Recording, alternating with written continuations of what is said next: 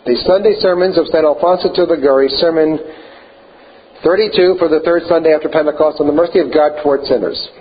There shall be joy in heaven upon one sinner that doth penance, more than upon ninety nine just who need not penance. In the name of the Father, and of the Son, and of the Holy Ghost, amen. In this day's Gospel, it is related that the Pharisees murmured against Jesus Christ because he received sinners and ate with them. This man receiveth sinners and eateth with them. In answer to their murmurings, our Lord said, If any of you had a hundred sheep and lost one of them, would he not leave the ninety nine in the desert and go in search of the lost sheep? Would he not continue his search until he found it? And having found it, would he not carry it on his shoulders and rejoicing say to his friends and neighbors, Rejoice with me, because I have found my sheep that was lost? In conclusion, the Son of God said, I say to you, there shall be joy in heaven upon one sinner that doth penance, more than upon ninety nine just that need not penance. There is more joy in heaven upon one sinner who returns to God than upon many just who preserve the grace of God. Let us then today speak on the mercy of God, which shows to sinners first in calling them to repentance, secondly in receiving them when they return. First point, the mercy of God in calling sinners to repentance. After having sinned by eating the forbidden apple, Adam fled from the face of the Lord through the shame of the sin that he had committed. What must have been the astonishment of the angels when they saw God seeking after him and calling him, as it were with tears, saying, Adam, where art thou? My beloved Adam, where art thou? These words, says Father Pereira, in his commentary on this passage are the words of a father in search of his lost son. Towards you, brethren, the Lord acts in a similar manner. You fled from him, and he has so often invited you to repentance by means of confessions and preachers. Who was it that spoke to you when they exhorted you to penance? It was the Lord. Preachers are, as St. Paul says, his ambassadors. For Christ, therefore, we are ambassadors, God, as it were, exhorting by us. Hence, he writes to the sinners of Corinth, For Christ, we beseech you, be reconciled to God. In explaining these words, St. Chrysostom says that the Holy Doctor Jesus Christ entreats himself to you, O sinners. He entreats you. And what does he entreat you to do? To make peace with God it is not God that acts like an enemy, but you. That is, God does not refuse to make peace with sinners, but they are unwilling to be reconciled with Him. But notwithstanding the refusal of sinners to return to God, He does not cease to continue to call them by so many interior inspirations, remorses of conscience, and terrors of chastisements. Thus, beloved Christians, God has spoken to you in seeing that you disregarded his words, he has had such recourse to scourges. He has called you to repentance by such a persecution, by temporal losses, by the death of a relative, by sickness, which has brought you to the brink of the grave. He has, according to Holy David, placed before your eyes the bow of your damnation, not that you might be condemned to eternal misery, but that you might be delivered from hell, which you deserved. Thou hast been given a warning to them that fear thee, that they may flee from flee from before the bow, that they that thy beloved may be delivered. You regarded certain afflictions as misfortunes, but they were mercies from God. They were the voices of God calling on you to turn around sin, that you might escape perdition. My jaws are become hoarse. My son, says the Lord, I have almost lost my voice in calling you to repentance. I am weary of entreating thee. I have become weary in imploring you to offend me no more. By your ingratitude, you deserve that he should call you no more. But he has continued to invite you to return to him. And who is it that has called you? It is a God of infinite majesty, who is to be one day your judge, and on whom your eternal happiness or misery depends. And what are you but miserable worms deserving hell?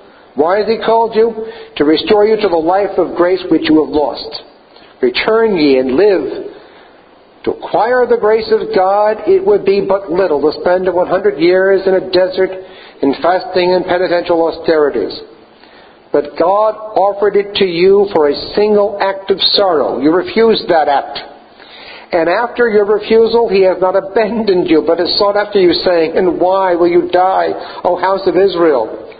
Like a father weeping and following his son, who has voluntarily thrown himself into the sea, God has sought after you, saying, through compassion to each of you, My son, why dost thou bring thyself to eternal misery? Why will you die, O house of Israel? As a pigeon that seeks to take shelter in a tower, seeing the entrance closed on every side, continues to fly round till it finds an opening through which it can enter, so says St. Augustine, did the divine mercy act towards me when I was in enmity with God. The Lord treated you, brethren, in a similar manner. As often as you sinned, you banished him from your souls. The wicked have said to God, Depart from us. And instead of abandoning you, what has the Lord done? He has placed himself at the door of your ungrateful hearts, and by his knocking has made you feel that he was outside and seeking for admission. Behold, I stand at the gate and knock. He, as it were, entreated you to have compassion on him and to allow him to enter. Open to me, my sister. Open to me. I will deliver you from perdition. I will forget all the insults you have offered to me if you give up sin. Perhaps you are unwilling to open to me through fear of becoming poor by restoring ill gotten goods or by separating from a person who provided for you. Am I, says the Lord, not able to provide for you? Perhaps you think that if you renounce a certain friendship which separates you from me, you shall lead a life of misery.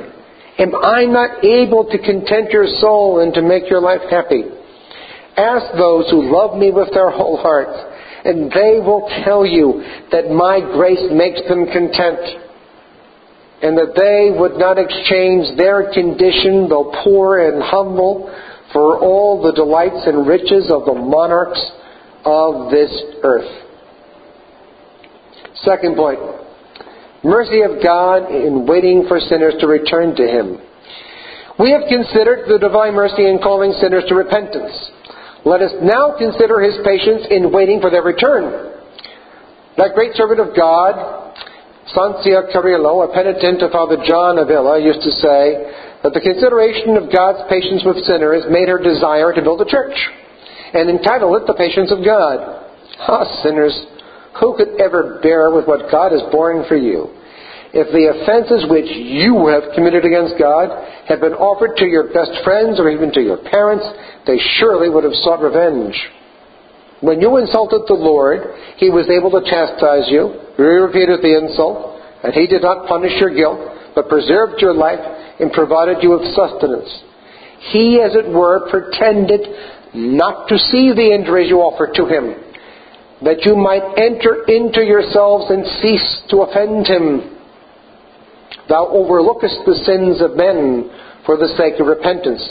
But how, O Lord, does it happen that thou canst not behold a single sin, and that thou dost bear in silence with so many? Thy eyes are too pure to behold evil, and that thou canst not look on iniquity. Why lookest thou upon them that do unjust things, and holdest thy peace?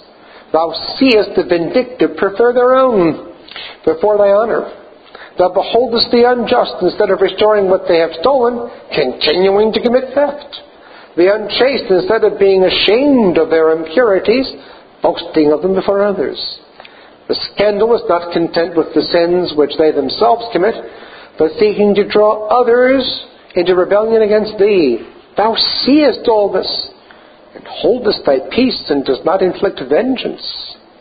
All creatures, the earth, fire, air, water, because they all obey God, would by a natural instinct wish to punish the sinner and to avenge the injuries which he does to the Creator.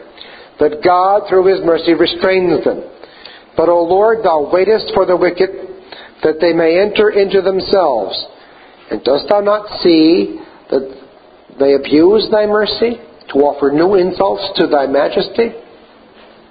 Thou hast been favorable to the nation, O Lord. Thou hast been favorable to the nation, art thou glorified. Thou hast waited so long for sinners, thou hast abstained from inflicting punishment. But what glory have you reaped from thy forbearance? They have become more wicked. Why so much patience with such ungrateful souls? Why dost thou continue to wait for their repentance? Why dost thou now chastise their wickedness? The same prophet answers, the Lord waiteth that he may have mercy on you.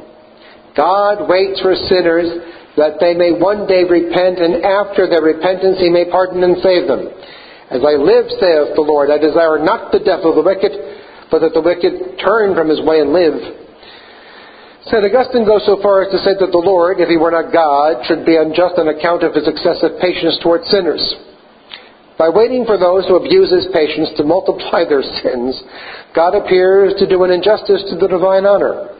We, continues the saint, sin, we adhere to sin.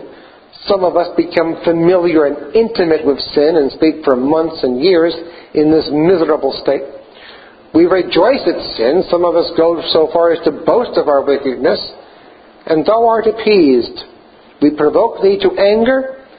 Thou dost invite us to mercy.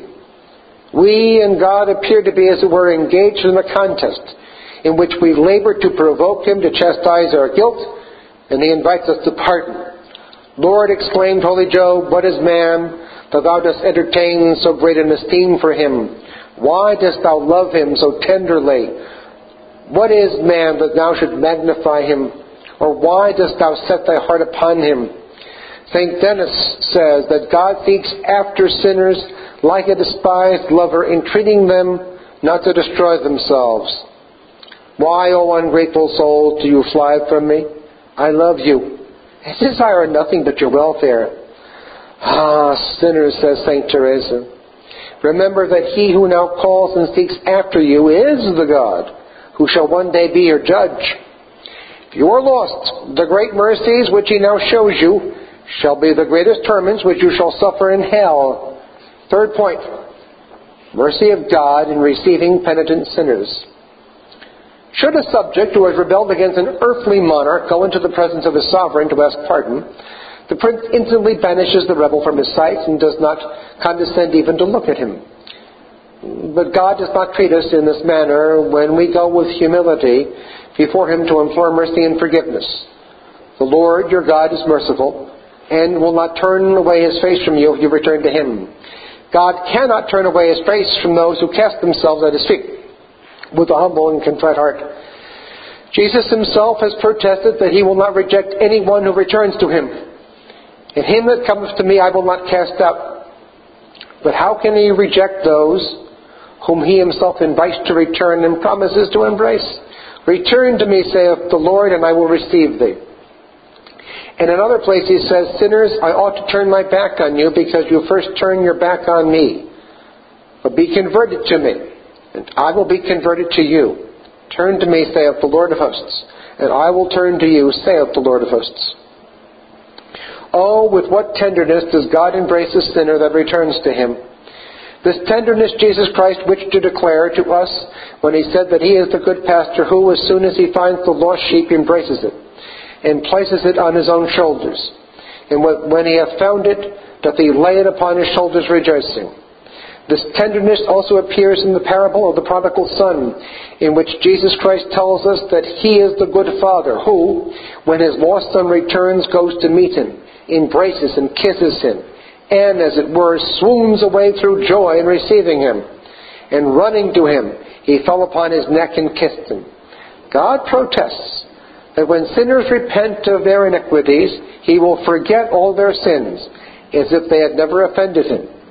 But if the wicked do penance for all the sins which he hath committed living, he shall live and shall not die. I will not remember all his iniquities that he hath done. By the prophet Isaiah, the Lord goes so far as to say, Come and accuse me, saith the Lord. If your sins be as scarlet, they shall be made white as snow. Mark the words, Come and accuse me. As if the Lord said, Sinners, come to me, and if I do not pardon and embrace you, reprove me. Upbraid me with violating my promise. But no.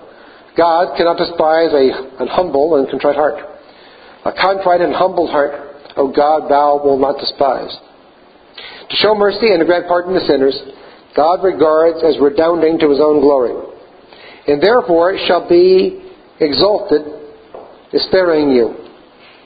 The Holy Church says that God displays his omnipotence in granting pardon and mercy to sinners. O God, who manifest thy omnipotence in sparing and showing mercy. Do not imagine, dearly beloved sinners, that God requires of you to labor for a long time before he grants you pardon. As soon as you wish for forgiveness, he is ready to give it. Behold what the Scripture says, weeping, thou shalt not weep. He will surely have pity on me. You shall not have to weep for a long time. As soon as you shall have shed the first tear through sorrow for your sins, God will have mercy on you. The voice of their cry, as soon as he shall hear, he will answer thee. The moment he shall hear you say, Forgive me, O my God, forgive me, he will instantly answer and grant you pardon. Hail Mary, full of grace, the Lord is with thee. Blessed art thou amongst women, and blessed is the fruit of thy womb, Jesus. Holy Mary, Mother of God, pray for us sinners, now and at the hour of our death. Amen. St. Alphonsus de Liguori, pray for us in the name of the Father, and of the Son, and of the Holy Ghost. Amen.